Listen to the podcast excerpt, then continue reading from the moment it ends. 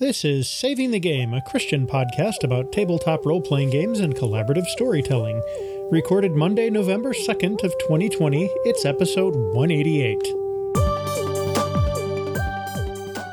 In this episode, Eden, a topic selected by our Patreon backers. Plus, strange, weird, and or difficult game mechanics in our personal histories, the SCP wiki, an amazing public domain collection you should check out, and more. Welcome to Saving the Game. I'm Grant. I'm Peter. And I'm Jenny. It's been a bit. About a month. Uh-huh. It's been a while. We took a little time off because, you know, we needed a little bit of a break and we had two hours of content for you last time. I hope everybody listened to that. That panel was a lot of fun to do. Yeah. If not for other considerations, I would be sorely tempted to just have us do do this live on Twitch chat every time we record because just interacting with listeners is so much fun. It is, mm-hmm. but oh boy, other considerations are real, like you said. So- I Yeah. know they are, but oh, it's so good. But that was that was a delight, and we thank everybody who came out for that. It, it was really good. It should be mentioned we are recording this the night before the election in the United States, so things are probably you, you may hear some stress in our voice. We're not going to be talking about that too much on this show, but if you hear that, understand why. yeah. Mm-hmm. That's all I want to say about that. It has also just been a stressful couple of days at a personal level for a couple of us. Mm-hmm. Mm-hmm. Sure has been. Uh, you know, why don't you let me get into it here because this is gonna. yeah, yeah, go ahead. So go go and on- vent. Vent On it out. Friday, I went out to a customer site to pull out some network gear to be shipped. Fairly normal thing to do, you know, not a big deal. Showed up at this, you know, secure data facility. Uh, I'd been there once before, kind of got all the kinks ironed out the first time. They already had my biometrics on file and everything, sailed right through. But I was working with a guy from there because you kind of need an extra pair of hands when you're taking switches out of the top of the rack that are screwed in at the front and the back, and you don't want to drop them. He's masked. I'm double masked. I, I had an N95 on, and then I had like a thinner cloth mask like my wife makes over top of that. So I'm sitting there working, you know, with him, but I didn't think much of it. Came home, finished my day, you know, did my weekend. Actually went and visited my parents yesterday. Came into work this morning, and the first thing I saw in my work email was a notice that I had been in sustained contact with somebody who had tested positive for COVID. Whee. Fun. Yeah, I was on top of a ladder and he was standing right underneath me for that time. I'm not sure. Hopefully the masks did their job. That between, you know, my lungs and his there were 3 masks. So, That is, I'm glad he was masked because let me tell you, I've seen a lot fewer masks lately. Oh and boy. that's been frustrating. Same. From people who should know better. I could Yeah. go on for ages about that, but I won't. Yeah, I'm, I'm very upset, but that's a separate conversation. The good news is, is um, even though I'm going to be out of work for three to seven days while I wait on the COVID test that I had, they have developed the test to the point where it is no longer a brain tickler. So I just had to swab like the inside of both of my nostrils, and uh, I am getting paid for the time off. So Oh, that's That nice. is good. yeah, so it could be so much worse. Meanwhile, my mother in law went to the ER over the weekend because she had a, a heart arrhythmia. So that's been tracked down. She's on some medication, feeling a lot better. This is a woman who has beat MS, diabetes, and a rare blood cancer that is now in remission. So, you know, a survivor. She's going to get through this just fine, too. Needed to be dealt with, so that was stressful. Uh, and then, of course, that was on top of the power going out and internet going out from Hurricane Zeta. yeah, which is why we're recording on Monday instead of last Thursday because Yes, because Thursday I did not have internet. Uh, my parents were without power for close to 72 hours. Oh, dang. They actually b- drove over and dropped off all of the stuff from their freezer in our freezer just in time to get home and have the power finally come back on. oh, no. so we had to give that back. But it was good because my daughter's Girl Scout, like nuts and magazine subscription stuff came in. So we had a delivery of like nuts that they had ordered to give to them. So, you know, Oh, it nice. kind of worked out when we gave it back. Here's more food than you gave us originally. I could finally give my dad the copy of Sailing to Sarantium that I'd gotten him for his birthday. so, you know, that was, but that was a thing. Let me tell you, there were outages everywhere. It was really bad, and that was the fastest storm I've seen in a long time. It like as we record, I believe it's hitting England. Oh wow. Wow. Like it, it is it raced up the Gulf, raced across the US and has raced across the Atlantic. It's very strange. Okay, so Zeta the Turbo Yeah. Storm continues its rampage across the globe. So yeah, it's been it's been a thing. Yeah, but Halloween was decent, all things considered. You know, what we could do if it was fun. We we set up on the roof. We actually had a great time, and we're probably going to do it next year too. We had about ten feet of eavestroughing. You you you Americans call it gutter, which is so gross to me because gutters are like on the ground. What the? They run to the ground, thus But they're not on. See, we differentiate. Gutters are the things along the side of the road, but eavestroughing Oh. is is troughs along the eaves. no, th- So- those are those are ditches. No, the ditch is the big one beside the road. They're all big ones around here. They're, Okay. It's just a ditch. Okay, we we occasionally There- have there's no like little little tiny little gutters, and then there's like Yeah, that's the not massive really a thing dip in the that we have in our front yard. Okay. Well, anyway, we had a At whole least bunch not the parts of it that Grant and I live in, apparently. Yeah, fair. Yeah. we I I mean to be fair here either because our roads are never ever good but so we had a bunch of eavestroughing going from the roof to the ground and uh, held up by struts and uh, we all dressed up as owls and had a good time That's delightful. It- That's really it was good. really fun Yeah, we actually did get to see my parents, uh, which was nice because we've always gone trick or treating with my parents every year around the neighborhood. This year, uh, we did a couple of like drive-through trick or treat things at various churches. You know, the kids got a bunch of candy. Uh, one of them was giving out just a preset bag of hundred pieces of candy, which was pretty great. Hmm. The kids were super excited for that one, as you might imagine. But it was actually really nice. Like the church made it really fun. They had uh, one of those little like tiny radio things where you could tune into the radio station. Hmm. You know, like right there in the parking lot. Mm-hmm. And they were because it was a, a- it's kind of I'm not gonna say a mega church, but it's a fairly large church.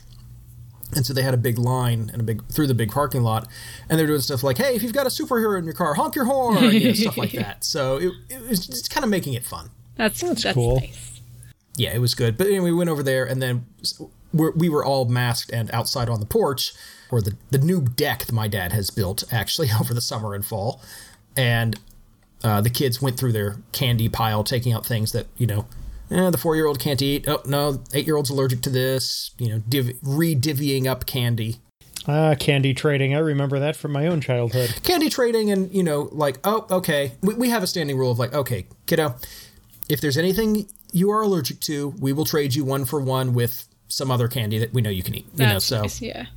Yeah you know you're never getting cheated. It's here's one for one a trade of like skittles. You love skittles for you you know reese's. You can't have peanut butter. Okay cool whatever i'm very glad that i had few childhood allergies the only one i, I Yes. have um is uh watermelon flavoring really Yeah, it gives me really bad headaches, similar to the ones that I get when I smell alcohol.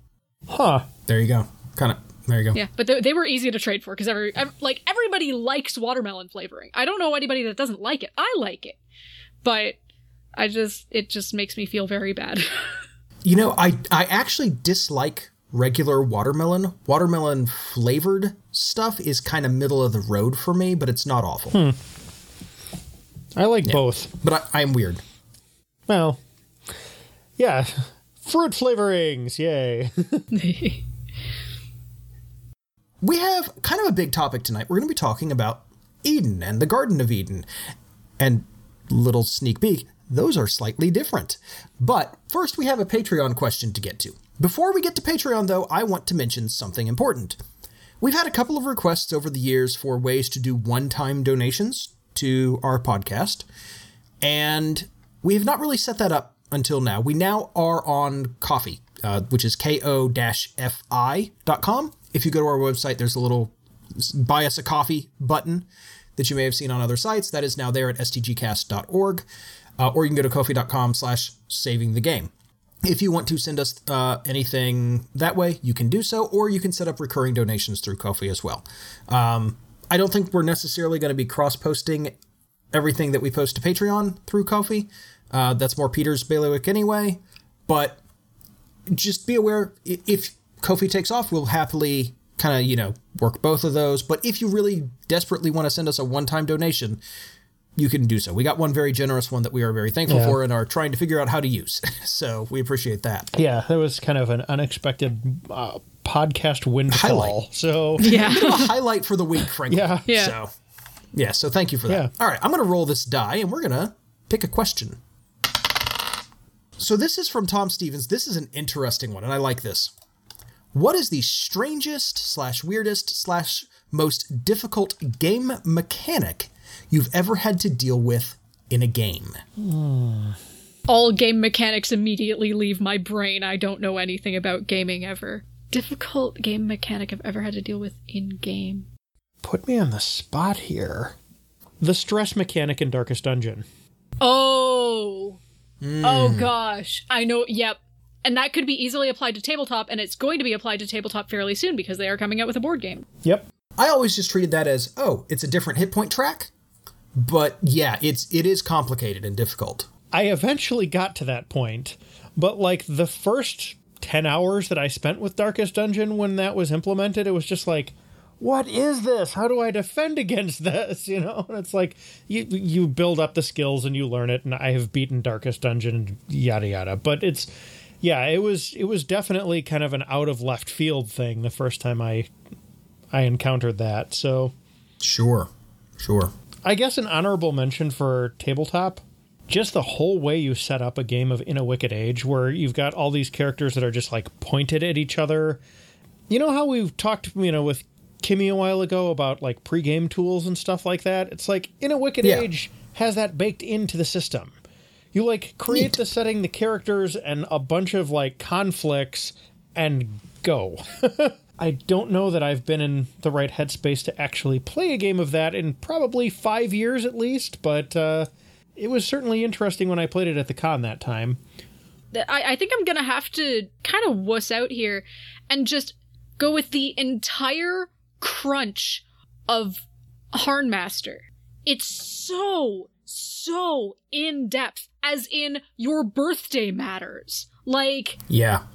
there are I, I think I'll, I'll narrow it down to the birthday mechanics in in Harnmaster, which unfortunately never came up for me. I've only ever played a couple of of sessions of it before, but yeah, it's just such a crunchy game. There are so many things to keep track of. So yeah, my sort of cop out ish answer is uh all of Harnmaster.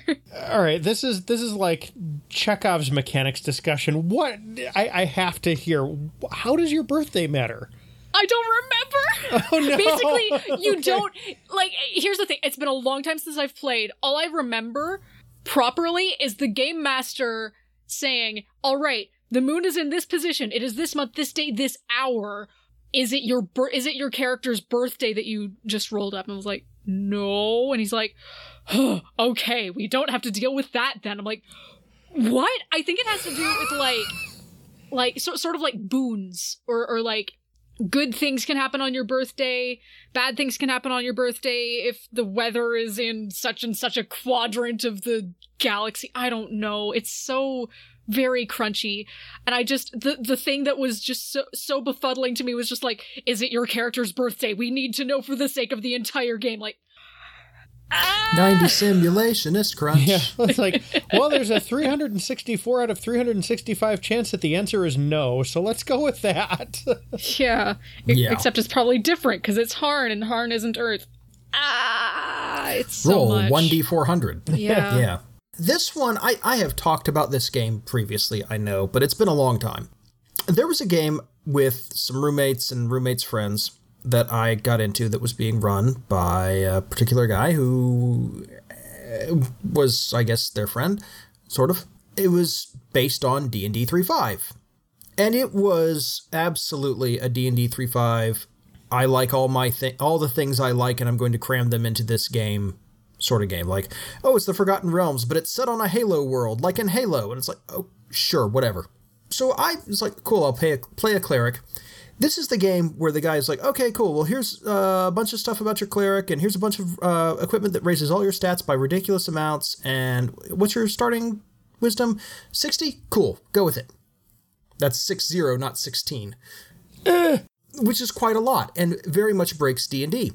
And because this guy wanted ridiculously overpowered characters, he also wanted fights to last more than half a second.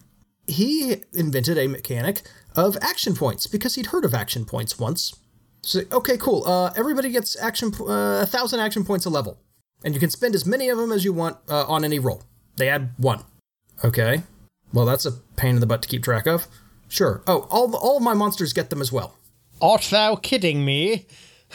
if anybody has ever dealt with, say, critical fumble tables, you know that mechanics that are wildly swingy and are applied equally to player characters and disposable monsters in a game like D&D do not favor the players. No, not at all. Yeah, because I have, you know, every character has a thousand points to spend from level to level. Monsters are expected to last for one encounter and have a thousand points to spend for that encounter each. Having said that, I am not entirely convinced that the this particular GM was really even keeping track of hit points. He was like, well, combat should probably go five to seven rounds, and then combat should end. Because that's about how long combats go. Oh, that's an eternity in 3 5. That is an eternity in D&D 3.5. Imagine it being an eternity with level 15 to 18 characters, all of some of whom have, you know, core stats over 100. Oh no. Most of the spellcasters ended up taking the maximize spell feat as one of their multitude of free feats because just having static numbers rather than having to roll dice on their spells made combat far faster. Hmm. My character died in the third session. I stood up, went to the kitchen, and said, I'm free now. And that is not a joke. I said that out loud. You know, came back and they was like, okay, we resurrect your character. He refuses. He's happy in heaven. But no, I'm out. Good luck. and I noped out. He's he's run screaming into the night. It's the middle of the day. How does that work? He has run screaming into the outer planes. It was not uncommon for multiple characters to die because, again, bad, bad combat math, and well, this seems dramatic. But yes, it was a, it was. I want this to play out exactly as I see it in my head, but I want to make all of you go through all of the roles anyway. And we're going to add maybe four or five times the amount of rolls a normal D and D game would have. Which is still a lot. Yes, It is a significant number. So yeah, that was that was the strangest, or I'm going to say the worst, strangest, strangest, like most foreign. The first time I encountered it was probably the Jenga Tower in Dread. Yeah, but that's a good strange. It's good, and I don't want to talk about it because it's great. Like that's that's not to complain about. That's just keep it up. Yeah, that's- Dread is good for several reasons. Yeah, it's it's, Anyway. it's kind of a toss up as to whether the leading questionnaire or the Jenga tower is the real piece of genius in there. But Yeah, yeah. I mean, and there, it's possible for there to be two. yeah, it is. Okay. Good question, Tom. Yeah. Yeah, great question. If you want to support us on Patreon, patreon.com slash saving the game. It helps a great deal. It really does. We're kind of close to being able to do a little bit more with the show every month, and I'm excited about that. So, yeah, thank you for everybody who's kept supporting us. I know times are tough right now for a lot of us. Really appreciate you guys doing that. Yeah. It helps so much. Let's do scripture. Our first piece of scripture is Genesis 2, verses 8 and 9. Now the Lord God had planted a garden in the east, in Eden, and there he put the man he had formed. The Lord God made all kinds of trees grow out of the ground, trees that were pleasing to the eye and good for food. In the middle of the garden were the tree of life and the tree of the knowledge of good and evil. And we have Isaiah 51 3. The Lord will surely comfort Zion, and will look with compassion on all her ruins. He will make her deserts like Eden, her wastelands like the garden of the Lord. Joy and gladness will be found in her, thanksgiving and the sound of singing. Ezekiel chapter 28, verses 13 to 15. You were in Eden, the garden of God. Every precious stone adorned you carnelian, chrysolite, and emerald, topaz, onyx, and jasper, lapis lazuli, turquoise, and beryl. Your settings and mountings were made of gold. On the day you were created, they were prepared. You were anointed as a guardian cherub, for so I ordained you. You were on the holy mount of God. You walked among the fiery stones. You were blameless in your ways from the day you were created till wickedness was found in you. And Revelation chapter 22, verses 1 through 5. Then the angel showed me the river of the water of life, as clear as crystal, flowing from the throne of God and of the Lamb down the middle of the great street of the city. On each side of the river stood the tree of life, bearing twelve crops of fruit, yielding its fruit every month. And the leaves of the tree are for the healing of the nations. No longer will there be any curse. The throne of God and of the Lamb will be in the city, and his servants will serve him. They will see his face, and his name will be on their foreheads. There will be no more night. They will not need the light of a lamp or the light of the sun, for the Lord God will give them light, and they will reign forever and ever. We are talking about Eden tonight. And uh, by that, well, you know, when I started this outline, I thought we were going to specifically talk about the Garden of Eden, the literal biblical Garden of Eden. It turns out it's a little more complicated than that, but that is what we are talking about in terms of the popular image. Now, of course, we're going to be talking about some of the tropes of the Garden of Eden that can be applied to other idyllic worlds or lands. I, Peter and I, and Jenny uh, have all played a number of like 4X games in space that are all like, yeah, this is a, a garden world or an Eden world. Yeah. The term, that's just kind of what it's come to mean. Eden itself, uh, the word most likely comes from Assyrian and from the same root as the Assyrian word idinu, which means field. There's also a slightly later connection to the Hebrew root n, dn, which is connected to words meaning luxuries or abundance or pleasure, something like that. So, you know, uh, there's actually a translation of the Bible that re- that doesn't use the term Garden of Eden. It says a Garden of Pleasure or Garden of Pleasures. Which one? It was like a, a hyphenated French name. Fair enough. Uh, two different people. Not not a translation that I'd be familiar with. Okay. I saw it in passing. No, it, but just worth noting. Let's talk real quick about the literal biblical Garden of Eden. Obviously, this is connected to the origin story of humans in Genesis. And whether or not you believe that this is literal biblical history or a symbolic story about human origins and the fall and man's relationship with God, it's a very powerful tale and has really become embedded in popular culture and understanding broad strokes for anybody who hasn't read the early chapters of Genesis recently, just so we can get this kind of down for the audience. God creates the universe, then the earth. Uh, God populates the earth with the myriad of life that lives here. Uh, God creates humanity. God creates a special garden for humans to live in close to God's presence. This garden includes, as we've read in our scripture, the tree of life, which grants immortality, and the tree of the knowledge of good and evil, self explanatory and forbidden. There is a honeymoon period where Adam and Eve are obedient to God. Humans are in charge of taking care of the garden and are allowed to eat from any of the trees except for the tree of the knowledge of good and evil. Serpent comes into the garden, tempts Eve, she eats from the tree of knowledge, gives the fruit to Adam, who also eats it. Adam and Eve realize that they're naked and hide from God. God sees what they have done and exiles them from the garden. Most Christians probably think that's where the Garden of Eden stops mattering, but it turns out it's mentioned a fair bit in the Bible because guess what? It's a very popular touchstone for a lot of analogies, right? Yeah. All the other bits of scripture we've read are talking about the Garden of Eden. So, Ezekiel, for example, mentions a mountain of God with fiery stones. And that's one of those things that indicates that the popular understanding among Jews of what the Garden of Eden was and contained was still being developed even after Genesis, the, the original Genesis story, had been sort of formalized right? There were other things being added to it. While we're talking about other parts of the Bible, I do like that like that's that passage from Revelation is at the end of Revelation and it's a reference back to the tree of life in Genesis. That's yeah, pretty exactly cool, you know. And the people who, you know, the early Christians who really sort of finalized the form of the Christian Bible did, were very aware of that that parallelism, to be sure. Yeah. Let's talk Midrash and Talmud. I went digging through a few midrash and summaries of midrash. Uh, midrash are rabbinical stories about the parts of scripture and specifically, you know, the Torah. Some of these I found just like summaries of. Uh, I couldn't find all of the ones that were being referred to available for free online, but some of them I was able to find. Talmud uh, is sort of is Jewish law and sometimes done sort of as a question answer. At least all the ones that are relevant here are sort of done as a question answer sort of thing. Like, hey, how does this work? Well, another rabbi answers, it's this.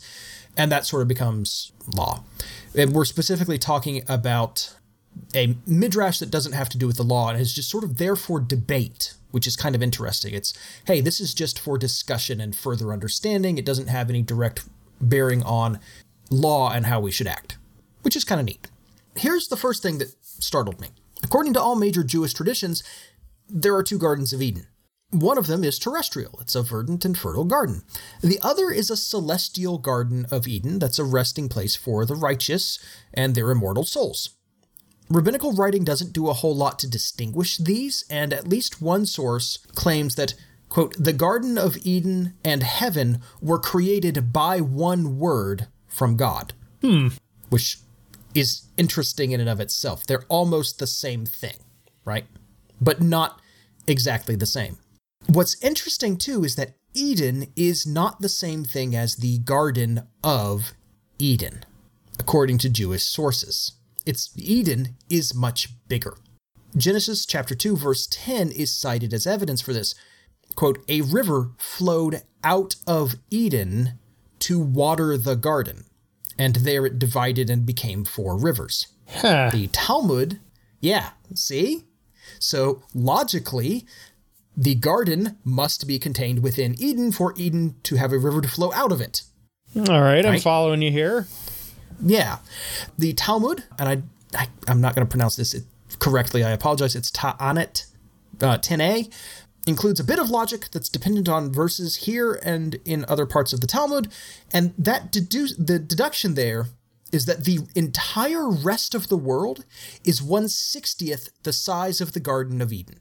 Okay. Huh. Now, there's, yeah. So, Eden, the Garden of Eden, is much bigger than the rest of the world. Eden is much bigger than the Garden of Eden. There's a subsequent entry, entry that says, you know, the garden is 160th the size of this greater Eden, and Eden is 160th the size of Gehenna. The same entry ends with, and some say Gehenna has no measure, and some say that Eden has no measure. So already that's something kind of gameable, right? This Garden of Eden is a holy place, but it is not the holiest of places. It's this, like, it's the vestibule into it. And it's big. And it's big, but hidden. Now, to be clear, we are talking, this is not a physical Garden of Eden that's being talked about. This is that celestial Garden of Eden. It's on a higher plane, is sort of how it's described in a lot of these texts. It's not trying to exist terrestrially on Earth, being 60 times the size of the rest of the Earth, right? And some of this is somewhat metaphorical as well. Jewish and Christian scholars have had a lot of serious debates about uh, Genesis chapter 2, verse 10, and its subsequent verses, trying to identify the four rivers that are mentioned in those verses, and thus figure out exactly where the Garden of Eden was located. There are a bunch of suggestions. Some of the more reputable ones place it at the head of the Persian Gulf, in southern Iraq, where the Tigris and Euphrates reach the sea, or in Armenia.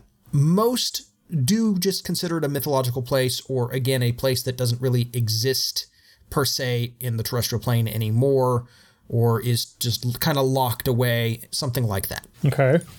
There's one interesting little bit that I saw. The Midrash HaGadol, which is a 13th century Midrash from Saudi Arabia, says, according to what I could find, quote, Eden is a unique place on earth, but no creature is permitted to know its exact location.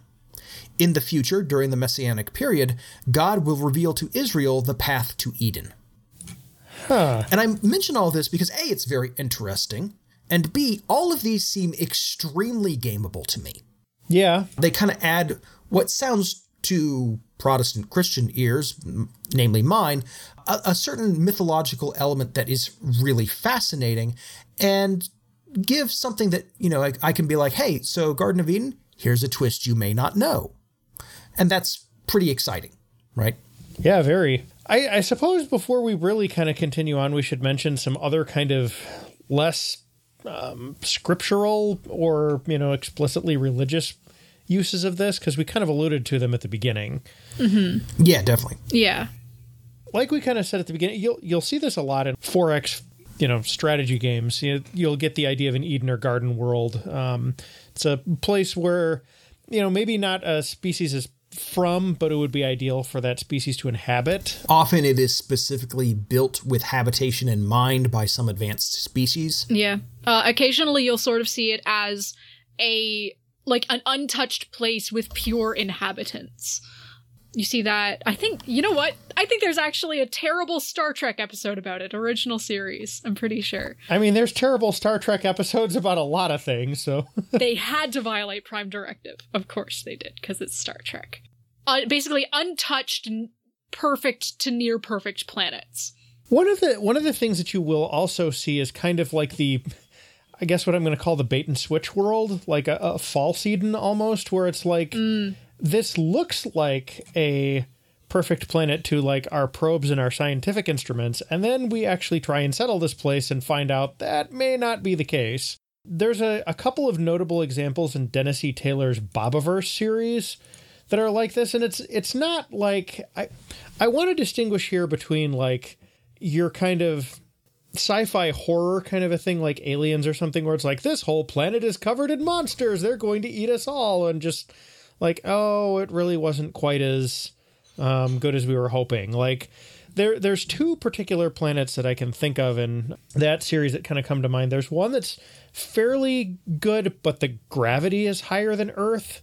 And if you just think about that it's just like it's just kind of exhausting to live there Mm-hmm. And then um, the other one is it's you know it's very lush and stuff, but it's got a lot of very like aggressive kind of insect analogs that can be you know dangerous in the same way that any nasty earth insects can be. You know they're parasitic or venomous or whatever, but it's not you know like xenomorphs. It's just you know the ecology here is hostile.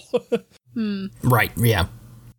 And then I think one of my favorite examples from a um, an actual gaming center is. Are you guys very familiar with Golarion, the uh, the kind of the Pathfinder official setting? Nope. I have heard of it. Okay, I, I I actually hadn't. I legit had not until this this very day. I think it might actually be Golarion. I, I, however it's pronounced. I've heard Golarion. Okay, yeah. the the history of Golarion has something that they called the First World, which was this very lush kind of overflowing nature kind of world peopled by Fae, and then kind of the current reality is kind of stacked on top of it, described as being kind of metaphysically behind the the regular world. So it's like an Eden-like thing, but also full of dangerous Fae. And it's kind of there, but kind of not. It's it's cool. very interesting. Uh, you you run into it a bit in um, actually more than a bit. You run into it quite a bit in the uh, Pathfinder Kingmaker game, which is kind of where I ran into this bit of lore. I, have never read it, but I wonder if Earthdawn has something similar. It would not shock me. There's a lot of stuff in that world. yeah. Okay, well that's cool. Yeah. I think we we all kind of understand, if from nothing else, pop culture and just the general cultural awareness of the Garden of Eden, what this is. Right. Let's talk about how we can use this garden in gaming. This is the last thing that I found, and I love this so much. It's so good, okay? So I was doing research on this, and I kept seeing references to Alexander, Alexander, King Alexander the Great, finding the Garden of Eden. I'm like, what is this? I've never heard this story. So the I cannot trace the provenance of this story beyond Gertrude Landa's 1919 book, Jewish Fairy Tales and Legends. The preface from the author, Gertrude Landa, says that this is a retelling of stories from the Talmud and Midrash, as well as later Jewish stories. I don't know what those sources are, but this is kind of a kid a kid's version of these stories, but written in 1919. The one I'm going to read you part of is from King Alexander's Adventures, which is a big section of this book, and it tells legendary exploits and adventures of Alexander the Great. And it reads like other heroic tales of great kings, like the King Arthur legends, but from a specifically Jewish perspective, and again, sort of a kid's version of it. Now, 1919 kids, which, you know, sounds very different 100 years later. but is cool. This is public domain. I will link to the Gutenberg version of this in the show notes, or have Peter do it, I should say. it's public domain. I, it should be just fine to read on air. And I'm going to read just a little bit of it, okay? Because this is the story of Alexander finding the Garden of Eden and not being permitted inside. All right. And this is just super cool. And it is chock full of awesome things to game. Alexander found himself in a new and beautiful land. There were no signs of human beings nor of animals, and a river of the clearest water he had ever seen flowed gently along. It was full of fish which the soldiers caught quite easily. But a strange thing happened when, after having cut up the fish ready for cooking, they took them to the river to clean them. All the fish came to life again. The pieces joined together and darted away in the water. At first, Alexander would not believe this, but after he had made an experiment himself, he said, Let all who are wounded bathe in this river, for surely it will cure every ill. This must be the river of life which flows from paradise. He determined to follow the stream to its source and find the Garden of Eden. As he marched along, the valley through which the stream flowed became narrower and narrower until at last only one person could pass. Alexander continued his journey on foot with a few of his generals walking behind. Mountains, thickly covered with greenest verdure, towered up on either side. The silent river narrowed until it seemed a mere streak of silver flowing gently along, and there was a delicious odor in the air. At length, where the mountains on either side met, Alexander's path was barred by a great wall of rock. From a tiny fissure, the river of life trickled forth, and beside it was a door of gold beautifully ornamented. Before this door, Alexander paused. Then, drawing his sword, he struck the gate of paradise with the hilt. There was no answer, and Alexander knocked a second time. Again, there was no reply, and a third time Alexander knocked with some impatience. Then the door slowly opened, and a figure in white stood in the entry. In its hand it held a skull made of gold with eyes of rubies. Who knocks so rudely at the gate of paradise? asked the angel. I, Alexander the Great of Macedon, the conqueror of the world, answered Alexander proudly. I demand admittance to paradise. Hast thou brought peace to the whole world, that thou sayest thou art its conqueror? demanded the angel. Alexander made no answer. Only the righteous who bring peace to mankind may enter paradise alive, said the angel gently. Alexander hung his head abashed. Then, in a voice broken with emotion, he begged that at least he should be given a memento of his visit. The angel handed him the skull, saying, Take this, and ponder over its meaning. The angel vanished, and the golden door closed. The skull was so heavy that, with all his great strength, Alexander could scarcely carry it. When he placed it in a balance to ascertain its weight, he found that it was heavier than all his treasures. None of his wise men could explain this mystery, and so Alexander sought out a Jew among his soldiers, one who had been a student with the rabbis. Taking a handful of earth, the Jew placed it over the eyes, and the skull was then as light as air. The meaning is plain, said the Jew. Not until the human eye is covered with earth, in the grave, is it satisfied. Not until after death can man hope to enter paradise. Alexander was anxious to hasten away from that strange region, but many of his soldiers declared that they would settle down by the banks of the river of life. Next morning, however, the river had vanished. Where all had been beautiful was now only a desolate plain, bounded by bare, rocky mountains reaching to the clouds. With heavy hearts, Alexander's men began their march back. Wild. It's I neat, almost right? want to say that I've heard that before. Not like that exact telling of it, but that I have heard some version of this tale before. I never had. This is a very old memory for me. This is feeling like like when I learned about the apocrypha in in Sunday school when I was very very young kind of thing. Mm-hmm. Yeah, it's it's obviously a, an old story. It's a cool story, and there's so much interesting, gameable, mythic stuff in this. right? Yeah. Yeah. I, I love it. It's one of my new favorite things. It's definitely going on my wish list for Christmas. This this little book. It's pretty great. So yeah, that's think about how much gameable stuff is in there. You have this river of life that's flowing out of the garden that then mysteriously disappears. You know, you find this door and you know, you're not permitted entry. You have Alexander knocking on the the door of paradise, the golden door to the Garden of Eden with the hilt of his sword, and then knocking it again. And then, as the, the story says, and a third time he knocked with some impatience. Yeah, yeah, that's, that's Yeah, a all right, great yeah. turn of phrase there.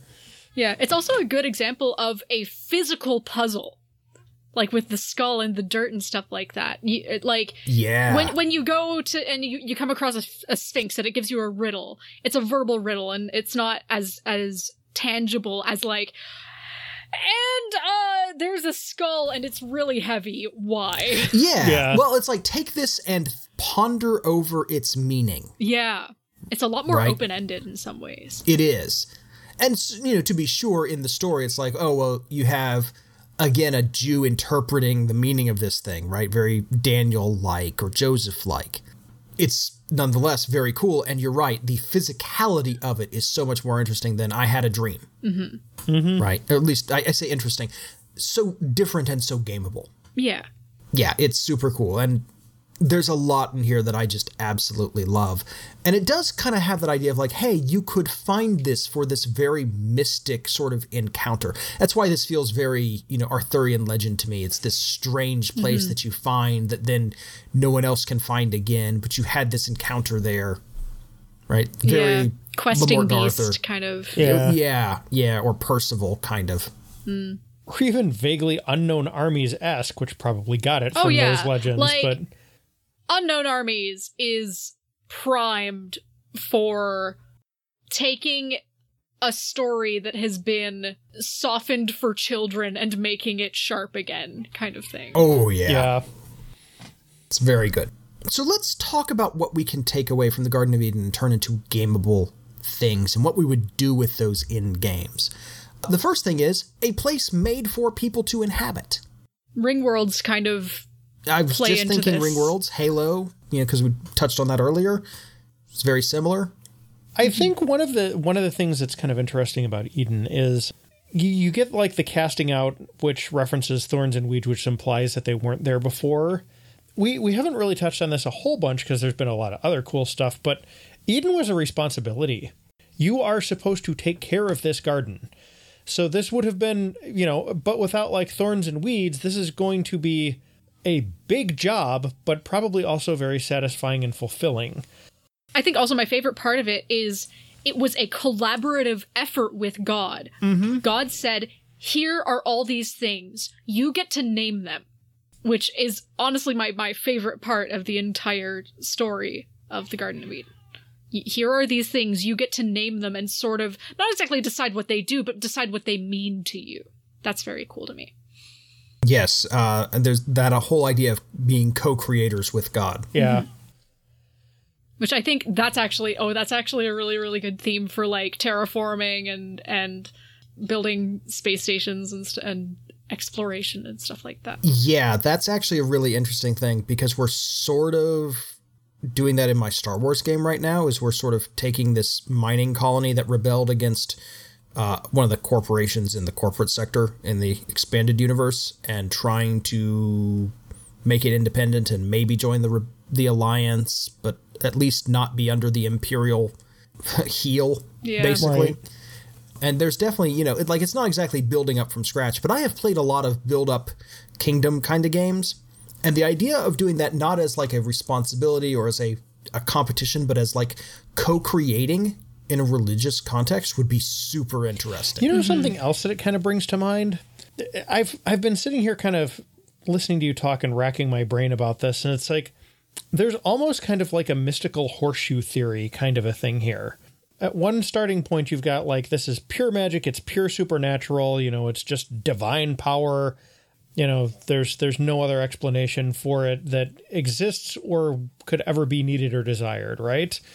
And then you kind of go through this whole big band of technological advancement and you kind of curve back around to this point where you get to kind of the Clarke's third law any technology sufficiently advanced is indistinguishable from magic. Mm-hmm. And and the corollary any magic or any technology distinguishable from magic is insufficiently advanced yes. and you've got you know, you're back to like this co-creation kind of a thing because now you're talking about terraforming worlds and stuff and if you're if you're doing that specifically to make a place maybe not only like habitable but also like sacred in some way or holy in some way you know you're like purifying let's we've all played stellaris at least a little bit right? Let's let's say you take like a tomb world where you know there used to be life something horrible happened there's not anymore you purify that you make it so there's life there again people settle there again and then uh, another ancient civilization declares war on you because you messed with their tomb world. Yeah. My brother in law has a podcast about this, kind of. He has a podcast on Kim Stanley Robinson's Mars trilogy. Oh, I, I have some of that right, literally right next to me right now. Oh, yeah, uh, and it's wonderful. Kim Stanley Robinson's a great guy. So my, my sister and her husband actually got to go kayaking with him, That's so which was nice. I know it's great. I'm very jealous. But yeah, uh, marooned on Mars with Matt and Hillary. Hillary's a, a coworker of his. Go give that a listen. I'll put a link to the a, a link to that podcast, and it's pretty great. So yeah, give, give it a good listen. That's a podcast about terraforming Mars. So there okay. you go. I, I was just kind of get back to what I was at before we d- digressed. Um, you you get this kind of in certain types of like very advanced sci-fi, this kind of renewed sense of the miraculous or the sacred that kind of comes back around, which is really interesting to me because it's like there's this this section in the middle where it's like it's all skepticism and you know nihilism and oh you know we've outgrown religion and stuff, and then you start curving back around and it's like Except for maybe we haven't, and maybe this was actually really valuable, and maybe there was something here after all. Hmm. And there are a lot of sci-fi stories that are kind of about, hey, we ha- we went out into the universe and built ourselves new Edens, and then some other fall happened, and now we can't get back to Earth, or mm-hmm. you know we're we're all disconnected from each other, or things have happened. Yeah, one of the early Fate games, Diaspora, which is one I have, it kind of has that hmm. as its premise that you're on a small subset of plant uh, systems that are connected to each other through warp gates, but the larger network has collapsed. Even Warhammer 40k had this in its history. It's like, yeah, you know, the reason there's all of these planets that are settled is because humanity went out among the stars and settled them all, and then everything terrible in the 40k universe happened. A pretty popular thing because it gives you a universe full of people, but then conflict within that, right? Again, a fall. Other gameable stuff. You Grant, you've got an interesting example here the secret hidden origin of man and apparently the assassin's creed series touches on this yeah yeah so uh, have you ever played assassin's creed i've played a couple of them but i've never finished any of them. I think i made it about three quarters of the way through black flag and that was about the furthest i ever made in one of the games. So this is mostly an assassin's creed 2 okay. thing. They did some and you had to go get like all the secret lore stuff to to see this. All right. Okay. One of the premises underpinning the major conflict of the series is that there are these ancient artifacts that are super powerful because they're alien artifacts that uh, give power to sway populations. And that's what the Templars use, right? Okay. And you are an assassin fighting the Templars. The Templars are this ancient order that tries to find this stuff. And a lot of this stuff, they are apples of Eden because they are little things from Eden, which appears to be it's never like explicitly stated, but it appears to be where humanity originated, namely some sort of alien settlement on Earth. Hmm. Where humans there were there was a pair of humans that escaped from it, whether they were slaves or something, it's not entirely clear. Sounds like a weird extension of Battlestar Galactica. I, kinda. It's the same idea of secret, you know, the secret alien origins of man, which was a very like 70s concept, right? It was very popular. Uh, that mystic, al- you know, alien life seeding Earth kind of thing, right? Every other uh, example of the Elliptini hut in an episode of Cartos, yes. so many of those, yes, exactly. And I don't feel too bad spoiling a game series that's more than 10 years old at this point, right? Yeah that that was one of the conceits, and it, it was never important to the gameplay or anything. But you know, if you really dug into the lore, it's like, oh, okay, this is what's really going on. Is you're trying to stop these bad guys for in contemporary times. In this case, like you know, Renaissance Italy. I played most of uh, the AC2 series and loved it a great deal. I, It was I heard good. that was actually kind of the peak of the whole franchise. Like, Yeah, I mean, Black Flag I've heard was very good as you know a pirate game. I don't know that it was an on, amazing on a mechanical level, it was fantastic. I did not care for the protagonist as a person at all. Fair enough. and three was just sort of like we're supposed to be jumping off buildings. You put us in like an unsettled wilderness. This is kind of dull. So, yeah, it's just it, it needed it needs the right setting. It was just it's an interesting idea, and I I threw out Assassin's Creed as an example, but that secret origin of man is very common in a lot of sci-fi stories of a particular bent, where it's like, oh, you know, there was a secret place on Earth that man came from, but it wasn't. You know, the Garden of Eden is a as, as a artifact. The the story is an artifact of this alien settlement or whatever created man there secretly, that kind of thing. And so finding that in a game you're not necessarily going to find the biblical Garden of Eden, but you're going to find something else that is interesting. You know, an alien spaceship or whatever. Um, you guys have seen Trigun, right? Not all Yeah. the way through. Okay. The ships that land on the planet that create gardens and you know you know they call crash landed and humans sort of came down alongside these crashing ships onto this desert planet very much a garden of eden idea of like this is where we came from and we had to we sort of got kicked out because it couldn't support us anymore but there was this place that very briefly supported us same sort of idea Yeah. And then you get into some other weird spiritual symbolism with Vash the Stampede and um, his brother. Sort of representing, I, I think, sort of representing a contrast between the fall of man and the innocence of Eden kind of thing. you could certainly take it that route. You um, definitely sort of a creator destroyer type. You know, a, a demiurge versus you know, like there's a weird Gnostic thing going on there. Maybe if you really wanted to draw that parallel, it's it's a great series. I love it, but there's some weirdness in there that's cool, Oh, yeah. but weird. And it's weirder in the books. I am not even slightly surprised. Speaking of, oh boy. before we get too far afield, the idea of a fall is very, very, very gameable. Oh, yeah. yes, it is. It's a very common element of fiction. Yeah.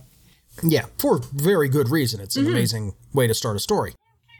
The lack of one is interesting too. You mentioned that there's a an unfallen civilization in the space trilogy that behaves in very different ways from humanity and stuff. So Well, yes. Yeah, it's very cool. C.S. Lewis's Space Trilogy, I strongly recommend that anybody who hasn't read it do so. It's Christian science fiction, basically, uh, before a lot of the common trappings of science fiction. It's very fantastic. It, like, it is very much fantasy in space. It's almost unfair to call it science fiction until the third book. Perelandra is gorgeous and heartbreaking, almost poetic. Out of the Silent Planet is what we're talking about here with this idea of like, oh yeah, Earth is the only planet in the solar system that fell. All the others are still populated or could be populated, and they're all kind of sitting there going, man, what is up with Earth? Somebody leaves Earth and it's like, well, this is a bit of a problem. no, no. it's a bit of a okay um you two talk and there's one guy who's evil and one guy who's good and they sort of talk and it, it's pretty interesting uh, there, there's a lot to it but that idea of again a fall is there's so much you can do with this we talked about it a little bit with you know space stuff i've seen i vaguely recall reading a story where the fall is sort of represented as a literal fall out of like a floating garden hidden up above the clouds kind of thing you know down to down to earth that idea Heck, i think that was in I- I've seen that in, in a lot of video games as well. You know, sort of. Well, I mean, we're kicked start, we're starting to reference like Paradise Lost here with the fall of Lucifer. Mm-hmm. You know, like a it's a Is it even fair to reference Paradise Lost? I mean, that is literally what it's about. yeah okay fair, but it's like that yeah the, the the like the physical and the metaphysical falls happening at the same time, and it's A- And Milton is Yeah. drawing that very explicit parallel between, you know, the fall of man and the fall of Lucifer, Yeah. that kind of thing. Right? That he's very explicitly doing that. Really? Um, Milton was inspired by the Bible, the, the book that he wrote fanfic for. What a, what a shock. things you only learn. Things you only learn here on Saving the Game. Next, you're going to tell me Dante was, and that's just going to blow my mind. Uh, Peter, I have some news for you. You may want to sit down for this. You think I do this podcast Anyway. standing up? Okay. Anyway, sorry, I'm goofing around. I, there's a lot you can do with this. There is always that that tragic idea of like we brought the fall. yeah. You find that that uncorrupted civilization and just the innate sin that the explorers bring with them cause it to fall, or just just the fact that they are disruptive causes it to collapse. I think we've seen this over and over in different genre fiction stories of many different genres, and it's always poignant, and there's a lot you can do with that. The fruit. There's a lot of symbolism wrapped up in here. There's a lot of textual analysis and biblical analysis that has gone into the fruit in the Garden of Eden, right? The tree of life, the tree of knowledge of good and evil. So much has gone into this. But there's some very cool symbolism in something that you can eat to learn things, or something that you can eat to become immortal. So many cultures have stories of food that keeps you from dying. Yeah, just kind of the, the whole food of symbolism thing is this is kind of one of the, the seminal tales of that. It's interesting too because, you know, if we're talking about parallels elsewhere in scripture, I mean communion, you know, that's that's eating as well. Yes, right. The the magic in eating, and I say magic here not in like a, a spellcasty sort of way, but in that the very spiritual and symbolic sort of sort of meaning here. Yeah. Right. And it is worth pointing out, according to scripture at least, man was driven out of the garden. The tree was not, you know, the tree of life was not removed from the garden Yeah. right? The the very last verse of chapter 3 of Genesis. He drove the man out, and at the east of the garden of Eden he placed the cherubim and a flaming sword that turned every way to guard the way to the tree of life. So, if you're looking for a quest item, that's certainly one you could throw out there. I think there's an SCP about that one. Oh, I bet there is. I think it's uh specifically about the flaming sword because I'm remembering one that I listened to where uh, uh th- there's this guy on YouTube called the Volgun who reads out a lot of things called SCPs. They're sort of like m- small, usually fairly short fiction about weird supernatural items or people or things or places. We can And- put a link to the original SCP wiki in the show notes as well. It's a wonderful Yeah. read. It's a great resource. Yeah, it's Oh, yeah, also a yeah. great thing to look at if you're ever wondering where half of the ideas for control came from.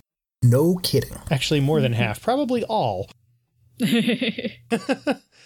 Yeah, it's uh, it, the SCP is something that every GM that's running any kind of like weird campaign should have bookmarked and just reference yeah. periodically. There is so much good stuff in there. It's big new weird. Yeah. It is very big, new, weird. That's a great way to phrase it. Yes. but yeah, I love the idea of that as a as a MacGuffin. That's great, and I I'm kind of intrigued by the idea of it as an SCP rather than like a purely spiritual item. Like that's a that's an interesting approach, right? And to a certain degree, you know, now that I say that out loud, sort of like how we've talked about how angels are fundamentally weird to our human senses, especially like our fallen human senses, I have to think that the fruit of the Garden of Eden would definitely have that almost eldritch feel where it's like this is something bigger than me. Yeah. Uh, this this is there is more here than my senses can perceive. Yeah, probably even just like holding it would be a very memorable experience, let's just say. Right. Yeah. Yeah. yeah getting getting like a whiff of this of the smell of it right? Like um we talked about this this bit in the story of alexander right? Uh, the smell around the garden of eden being this delicious smell just that sort of sense effect would be super cool to include. Something else about the garden of eden here. This is a place where god walked with adam.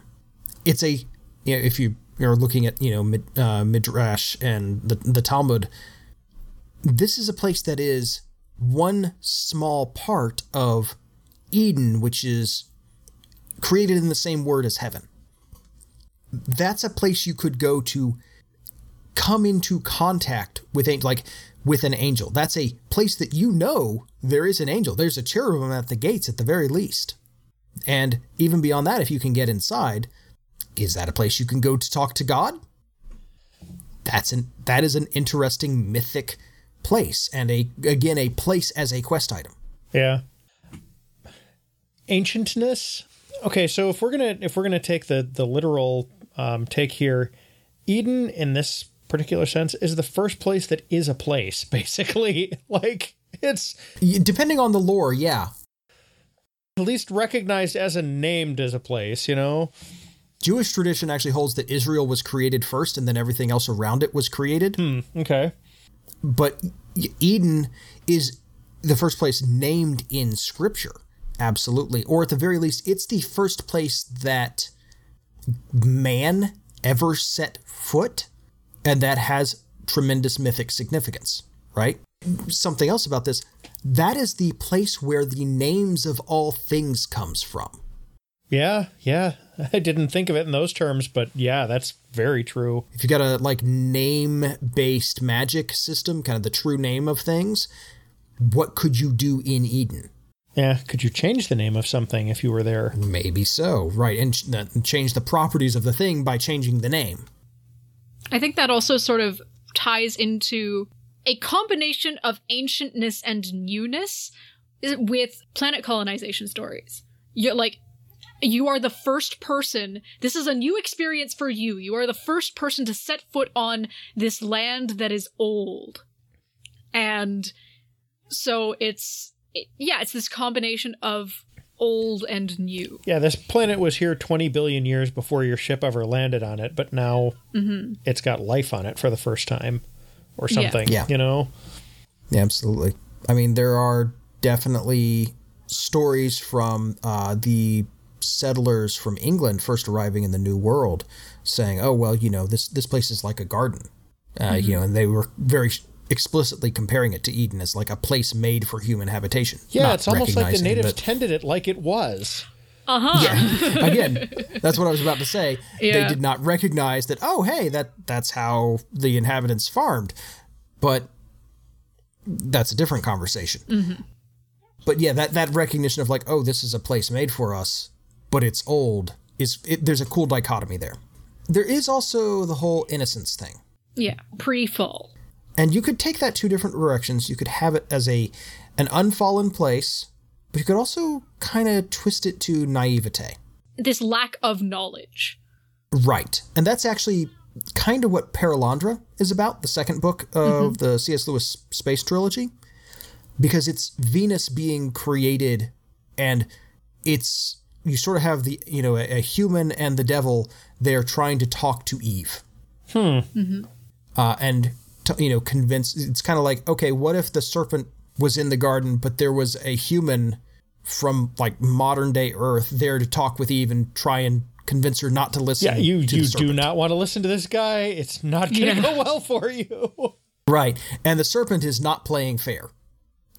so yeah, there's a, it's a wonderful book. But that's kind of what that idea is. And that, but that, that Eve of that world, I don't remember the exact name, is very much naive because she is so innocent that she doesn't really recognize evil. Another thing to talk about the river of life. And uh, at the very least, the river flowing out of Eden into the garden and thus into the world. This is one of those very mythic sorts of things. And of course, kind of comes, you know, some of the original description is well, the headwaters of you know the, these rivers must come from somewhere, and uh, it comes from this this place, right? This this one location. Geographically, we know that that isn't the case. Fun fact: scholars have spent a ton of time trying to figure out where these are. I mentioned this earlier. There were apparently Christian scholars who went so far as to suggest that one of the rivers mentioned in Genesis chapter 2 was the Danube River in Europe. and J- John Calvin threw a little bit of a fit about that. Like, there's no way Adam's range included all of that. Come on now, that's just ridiculous. but yeah, it's people have gone to some incredible lengths to try and figure out exactly where this was and come up with some fascinating theories. Uh, one I didn't mention, by the way, there are theories that, uh, you know, Jewish ideas that Eden must be in Africa and often situated on the equator Hmm. for, you know, uh, symmetry purposes, right? Kind of the, the center of the earth, as it were. Not the craziest theory I've ever heard. Well, no, not at all. But it's it's and it's kind of got a lovely again sort of storytelling symmetry to it, Yeah. which is pretty neat. But anyway, the idea of this river of life flowing out of not just the Garden of Eden, but out of Eden into the garden and then into the world. That's a powerful sort of thing. We saw it in that Alexander story, but and obviously it had magical properties in that. Maybe it has magical properties in your game but sort of like a, a Voyage of the Dawn Treader kind of thing. What would a river trip up that river look like? Pretty amazing, I would imagine. Yeah, you get kind of a, a river world meets Dawn Treader kind of Yeah. thing going on with that, right? yeah. Uh, meet you know it meets Paradise Regained. That that could be an interesting thing to work with there. You know, or maybe it's a river that takes you around to other sorts of creations, even if you're playing that sort of fantasy game. We're telling that sort of story. A forbidden place. Obviously, there's a lot of power in a place you're not permitted into, a place that is guarded. I mean, Indiana Jones handled Yeah. this one, you know. yeah. but certainly there is that idea of breaking into a place that is forbidden by God. You know, that's that's the kind of thing where it's like, okay, I wouldn't necessarily have the player characters be the ones trying to do it, but I might have them trying to chase someone who's doing it. Yeah, there's there's a concept in uh, the In Nomine role playing game called a tether.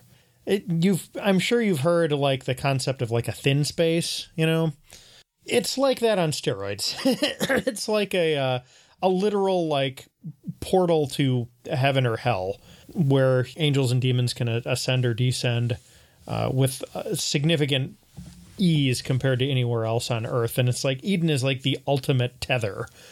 Just you know, you you're not supposed to go there because it's like this is direct access to heaven. You know. Yeah, exactly. And uh, the idea of Eden as a gateway into heaven, we touched on it earlier. You know, a gateway at, at least into you know the garden and into Eden itself would be fascinating. Yeah. And then you know what else? What else is there in Eden? Well, and uh, as you have in the notes here, we're never really given specific measurements or descriptions for what Eden looked like. So you've got a lot of creative freedom here. there are parts of the Bible where like it's like it was this many cubits long, it had this many pounds of gold in it, and it's like it. There are parts of the Bible that are very, very specific, and Eden is super vague. We have like so few details. You have so mm-hmm. much creative freedom. That you And then can of take course you have the midrash that say, "Oh yeah, the Garden of Eden is 60 times bigger than the earth." Yeah, that's just yeah. And it's just it's kind of fascinating. So, you know, it's there's a lot you can do. Again, we've seen so many depictions of it that are almost, you know, for children. There's so many Sunday school depictions of Adam and Eve that sort of has colored it for me. But if I really sat down and thought seriously, like what would a a, a serious version of this look like? It would be fascinating. yeah. Mm-hmm.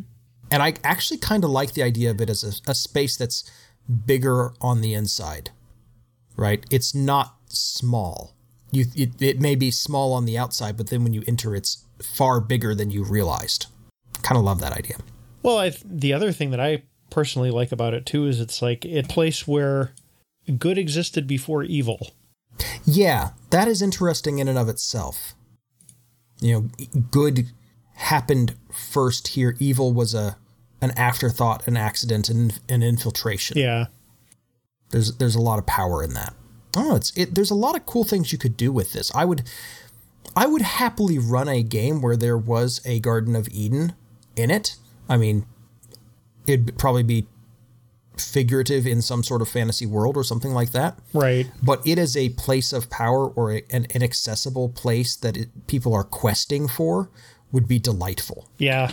I I would love that. And then something that, you know, maybe you get to peek inside or you get to take a piece. Imagine being given a cutting from the Garden of Eden. Yeah. Yeah. That's right? That's that's definitely a kind of falls into the major artifact, but also it's a delicate plant. I like the idea too that you know maybe it doesn't even. This is starting to verge into game design, and we're running a little long, so I should probably wrap this up. But it's like it doesn't even do anything like in the traditional game mechanical sense of the word, but it's like an anchor to this lost purity that you can just kind of touch and have, you know, and there's just that's kind of cool and powerful all on its own. Any final thoughts on Eden? Just one. Like we we've kind of been I mean, we started this off with more scripture than usual, right? But like this is big heavy stuff that, you know, we all believe to some extent, whether, you know, there's different interpretations and stuff of it, but this is as you're going through and eh, looking to game with some of these ideas, remember that heck, let's be honest, if you're listening to us, this is part of your religion, you know? It's um and it's if you're one of our less numerous non-Christian listeners, it's part of somebody's religion. It's part of our religion on the podcast. This is actively being practiced by a lot of people today. Be respectful, be careful, um, be sensitive to the other players at your table. I, I, a Christian, have never gotten in more fights with people of other denominations than mine than I have over the creation story and the Garden of Eden. Like, this is one of the more contentious theological sticking contentious, points. Yeah, it's it's one of those things. Also, let's be very, very careful about colonial narratives. The there's a lot, especially with any sort of interstellar colonization, there are big ethics questions. Maybe don't dodge them. Maybe this is a good time to examine uh, certain colonial ideas that have seeped into our culture over many, many generations. Yeah, when I ran that colony game, I tried to do that. Now mm-hmm. that I'm years away from that, I'm kind of looking at it going, I didn't do as good a job as I could have. I tried to help but, you as much as I possibly could. oh, I know. I know. And so that's just, you know, I have grown more over the past few years, right? I, have learned more and understood more. Yeah. And I had a, a, a story I wanted to tell that was kind of difficult to fit into a, a more respectful approach. And that was sort of problematic, but I was trying to make it work and be like, okay, so given that this is what's happening, how can we make it right? Yeah. That that kind of thing. So yeah, colonization stories are always fraught and I I agree, Jenny, we shouldn't shy away from that. Mm-hmm. Make make that difficulty right in front of you. Mm-hmm. Any other thoughts? I don't no, think so. I think that, I think that's about it for me. Okay. I'm definitely curious to hear what uh, our listeners say about this. If you've ever used this or something like it in games, definitely tell us about it. Yeah. I think it's, it's very cool. Or if you have ideas of like how you might use it, you know, hit us up with those. Uh, hit us up on Twitter. We're saving the game there. We're saving the game on Facebook. We are saving the game kind of all over the place. If you want to talk about this with other community members, join our Discord. It's wonderful. And I'd recommend you do yeah. so. Warm, welcoming, uh, there's a link to smart. that on our site. yep, stgcast.org. Uh, and if you are listening to this on something like iTunes or Podchaser or anything like that, please give us a give us a rating and a review. That helps us enormously.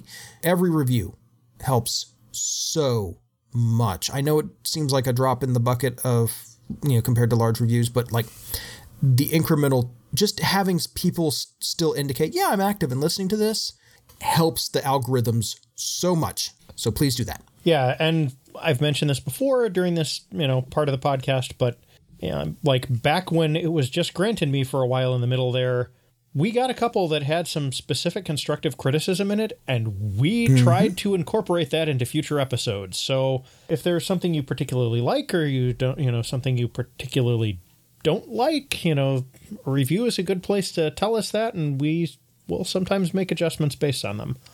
On that note, I'd like to wrap up here. This has All been a great episode. Thank yeah. you, folks. This has been fun. Yeah. I'm going to go buy a book. And uh, yeah. Everybody have a good one. Take it easy. We'll catch you next time. See you later, folks. See ya. This has been a production of Saving the Game. All episodes are produced and published under a Creative Commons 4.0 Attribution Share Alike license. Our logo is by Ruben Smith Zempel of 3d6design.com. Our music is The Promised Place Beyond the Clouds by James Opie. You can find more of his music at nihilore.com. To hear our past episodes, to find syndication and license details, to connect with our fantastic listener community, or to contact us or support our show through Patreon, visit our website at stgcast.org or savingthegamepodcast.org. God bless, do good, and happy gaming.